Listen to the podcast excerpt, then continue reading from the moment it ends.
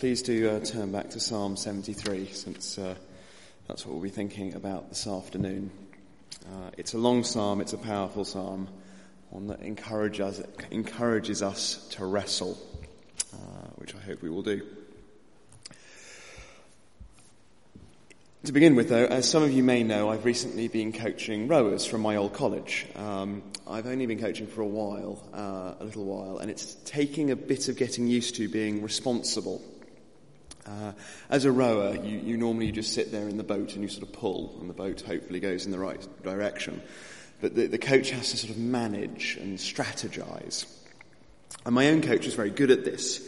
Um, you could never tell what he was thinking but it always worked out well in the end. We used to meet a week before term began to do extra training so that he could work out who was going to be in which crew. And, and every outing he'd be swapping people around, um, swapping people between boats, changing the crew order and so forth, trying out every possible combination. And we used to sit in the pub after these training sessions and try to figure out what on earth was going on in his mind. Um, why did he move Dave back to the back of the boat? Why was um, Watson in that boat and not that boat? It never made any sense. So we used to ask, is he just making it up as he goes along? Is this just, is he just throwing darts at a list of our names to pick, to work out the crews? Then the end of the training week would come, he'd pick the crews, and we'd look back and we'd go, oh yeah, that's why he was, ah, all of the experiments made sense, suddenly became clear. And our psalmist this afternoon, uh, a chap called Asaph, was asking very similar questions, uh, not of his rowing coach, uh, but of God. Is God really in charge? Does God really govern and rule the world as he claims? Or is this life just random? Are we just tossed to and fro by blind chance? Is there any point to anything at all? These are very good questions, and they're worth asking. How do we view the world day to day, hour to hour? If we're Christians, we accept that God is the ruler of the world, but what difference does that make when we go to the post office or Sainsbury's? Do, do we think of our every step as under God's care? Or do we think of life bumbling along randomly? And more sharply, and this is what's really troubling Asaph, what do we think when we see evil prosper and the good suffer? It's, it's, a fairly simple and common question. Why do bad things happen to good people? And conversely, why do good things happen to bad people? And most sharply of all, what about God's own people? What about Israel in the Old Testament and the church in the New and today? Does God have a particular special care that he acts upon? Or does he just leave them to their own devices? Asaph has been wrestling with this and he wants to share it with us too. And he starts with his conclusion, verse 1. Surely God is good to Israel, those who are pure in heart. This is almost the premise which he wants to test. And then the psalm falls fairly neatly into two halves, which we will consider in terms. So the first half looks at the wrong way to view the world from a purely human perspective. And then at verse 17 it switches to the right way to view the world, which is from God's. So we'll look at those two in turn. Then as a third point, we'll think perhaps how Jesus Christ himself might have been able uh, to speak this psalm uh, from his own perspective. So to start with, the wrong way to view the world. So Asaph looks out on the world, looks out of his window, and he sees evil prospering. And from verses 3 to 12, he gives us this gallery of rogues, despicable villains, who seem to meet only with success. Uh, they are the arrogant, the wicked, they threaten oppression, scoff with malice. And it doesn't take much to translate this into our own day. Sort of imagine the evening news and a procession of dictators, corrupt bureaucrats, dubious businessmen, public figures who abuse their positions. There have been a fair few of each in the news in recent weeks. Asaph has in mind the powerful and the wicked people who abuse their authority and commit horrific crimes. Um, I was minded because it was in the news this week of Robert Mugabe, but there are many other examples. Yet, despite this wickedness, uh, Asaph complains in verse 4 they have no struggles. Their bodies are healthy and strong, um, literally sleek, as if they were sort of pampered cats with very smooth fur coats strutting around on the world stage. These people are always free of care, amassing great wealth in verse 12. And again, I was thinking of people like Mugabe or Kim Jong un in North Korea, and they always do look very cheerful and well fed and very much not a care in the world. And for Asaph, these figures seem almost superhuman. Verse 5 no, no common burdens touch them, no human ills. They're able to revel in their wickedness. And Asaph goes on to describe them adorning themselves with pride and violence, um, as if these were fine jewels and clothes. And that's what he's capturing in verses 10, uh, 9 and 10. No, not 9 and 10, sorry. Four, uh, 6 and 7. This idea of clothing with their sin. But the evil flows from a single source. None of these people recognize God's government in the world. And this is captured in verse 11, which sort of typifies this worldview. How would God know? Does the Most High know anything? It's the idea that God just doesn't care, so we can get on and do what we want. Uh, it's called, sometimes called practical atheism, living practically as if there is no God and it lies at the heart of every kind of human evil. Because if there's no God to protect the poor, then why worry about oppressing them? If there's no God to avenge the powerless, then why not take from them to make yourself richer? And hopefully, if I'm, as I'm describing this, you're feeling annoyed, angry. It's infuriating. It offends our sense of justice that people like this should prosper while others suffer and struggle. And just to scale it down, it's probably not only public villains that Asaph has in mind, but also personal rivals. It's a sort of feeling of, well, how did Joe Bloggs get that nice perk and I didn't? Why do they deserve special treatment? Um, I'm having to watch myself with this as I do job applications, and I watch some of my peers progressing very well through interviews, and I end up resenting them very bitterly for no other reason than them getting the job that I wanted. What did they do to deserve it? So Asaph wants to consider the whole breadth of human existence, from evil dictators to workplace rivals. People doing things that impact us and getting away with it. And you can't false Asaph's thinking. You know, there are such people in the world. This is, in some respects, an accurate representation of many people. Why then is this the wrong perspective to have? Well, let's go back to verses 2 and 3. My feet had almost slipped. I had nearly lost my foothold. Why? Because I envied the arrogant when I saw the prosperity of the wicked. The problem Asaph has here isn't, isn't necessarily that people are wicked, it's how he himself responds to it that's the problem. You get the sense as you read these verses that Asaph's giving us a sort of caricature, cartoon villainy. Uh, you get the sense that he is fuming. This is a rage, almost a tantrum. And you get the sense that Asaph is perhaps forgetting God himself. You could take verse 11 as the boast of the wicked. How would God know? Does the Most High know anything? But it could also be Asaph asking God, Don't you see? Don't you know anything? Don't you know what's going on? Asaph is in danger of slipping into exactly the kind of practical atheism he's complaining about.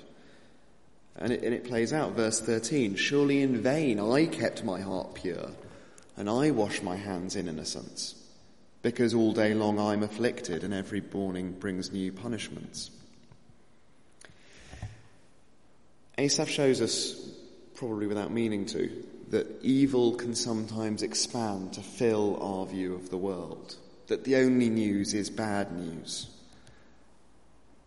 He's guilty of, a, of, a, of losing perspective, blowing things hugely out of proportion. Uh, to think of a modern example, this has traditionally been a habit of the tabloid press, although frankly these days it's, uh, some of the broadsheets are just as guilty. You know, the news seems to get worse and worse. Uh, and if I may bash my own generation for a moment, it's a slightly sad state of affairs when students feel the need to receive counselling because an, a general election went the wrong way, and so forth. But it reflects this way in which evil can expand to fill our whole view of the world. Uh, and I'm not, I'm not suggesting that Asaph is himself a snowflake student because he does seem to be the victim of actual violence, but you get the idea. In the first half of this psalm, God is small and people are big. For the wicked, God is so small that they can become as big as they like. And for the oppressed people like Asaph, God is small and the wicked fill their whole view. The result is fear and envy and hatred. And under it all is an unwillingness to believe that God is really in charge. Let's move on to the second half of the psalm.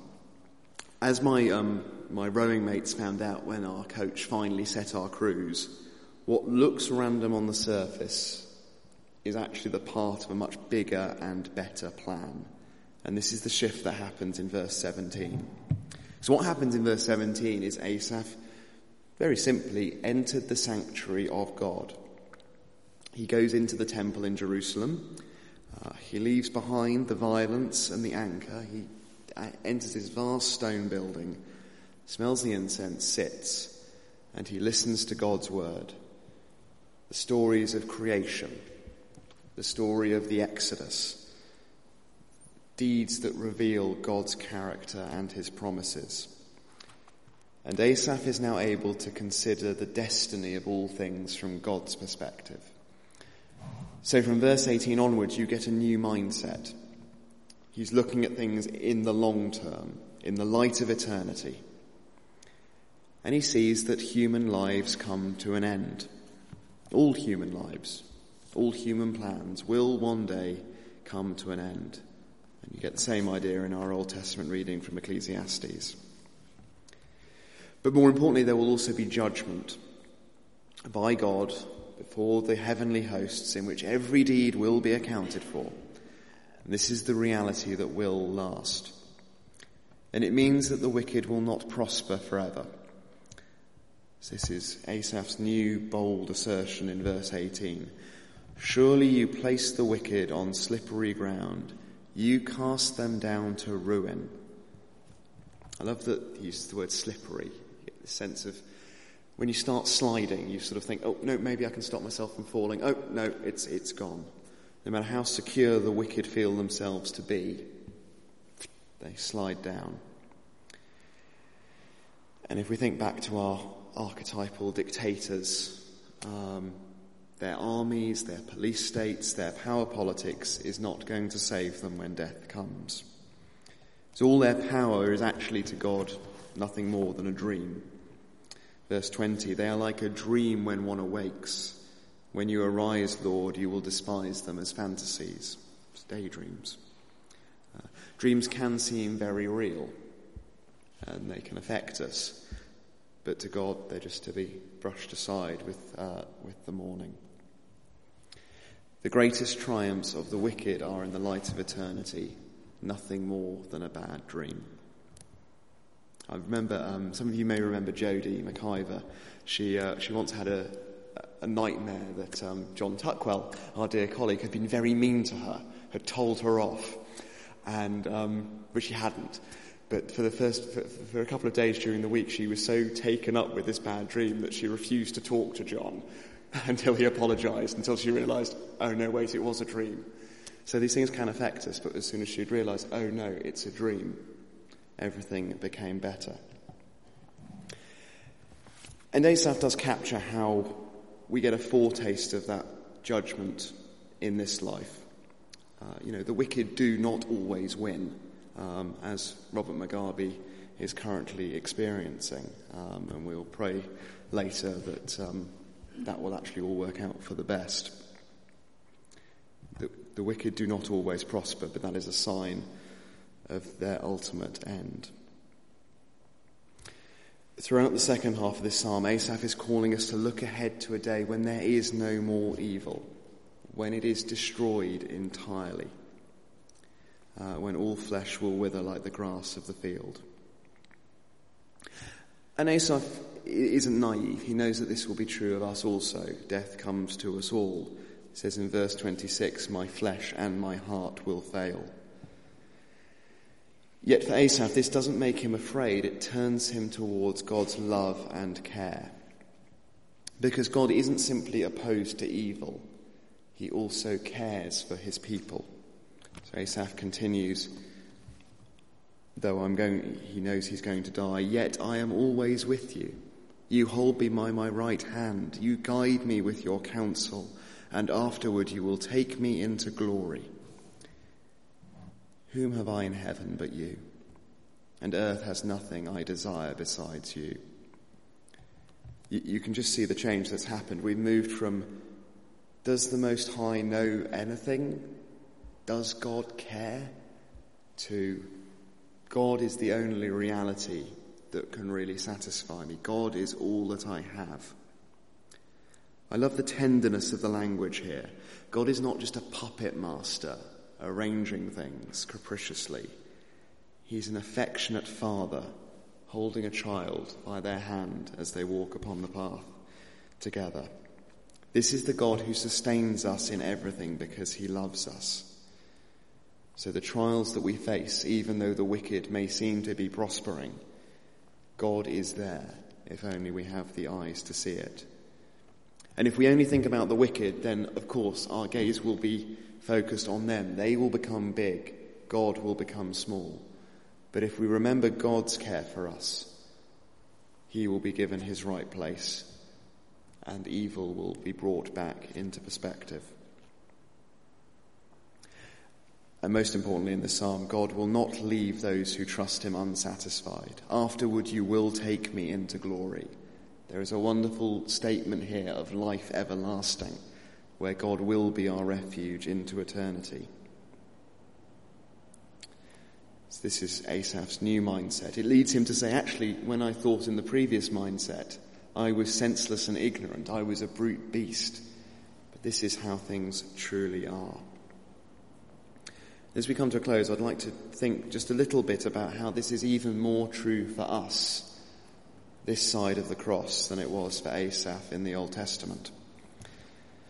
How would Jesus have, understood this psalm? You know, he, he grows up singing the psalms, he quotes them a lot, he knew them deeply. How, what might it have meant for him to take these upon his own lips? And it occurred to me, Jesus has every reason to think in the term, in the bad perspective of the first half of the psalm. As he's led through the streets of Jerusalem, yes, he sees the wicked prospering. He sees the corrupt priesthood, the oppressive Romans, those sleek, hypocritical Pharisees jeering at him.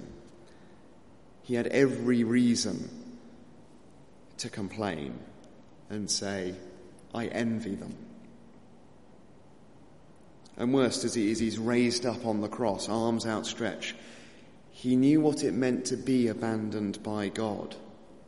As he cried, Why have you forsaken me?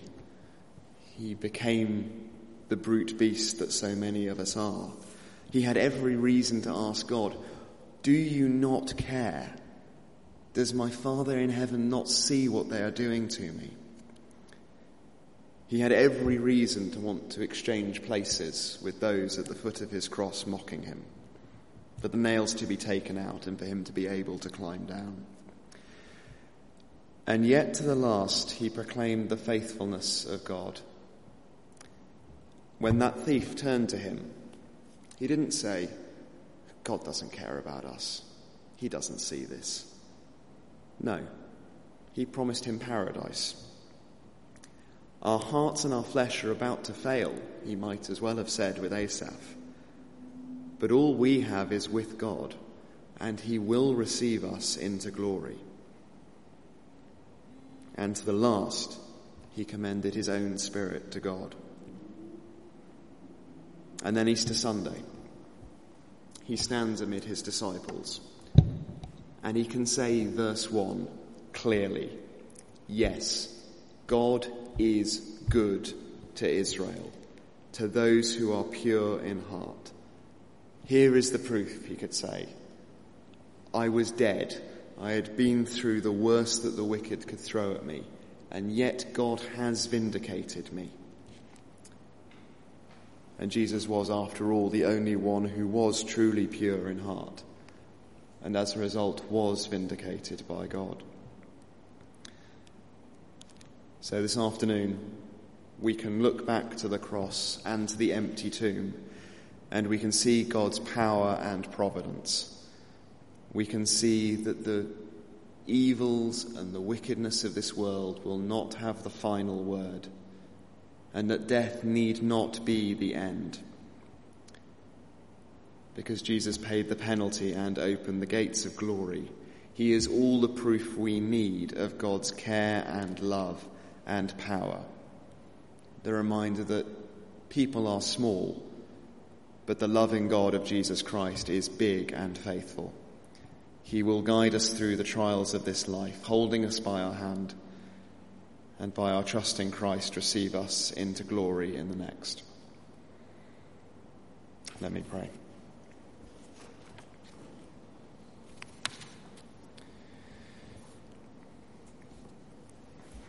Heavenly Father, it is so tempting to see the state of the world and to think that you are not there.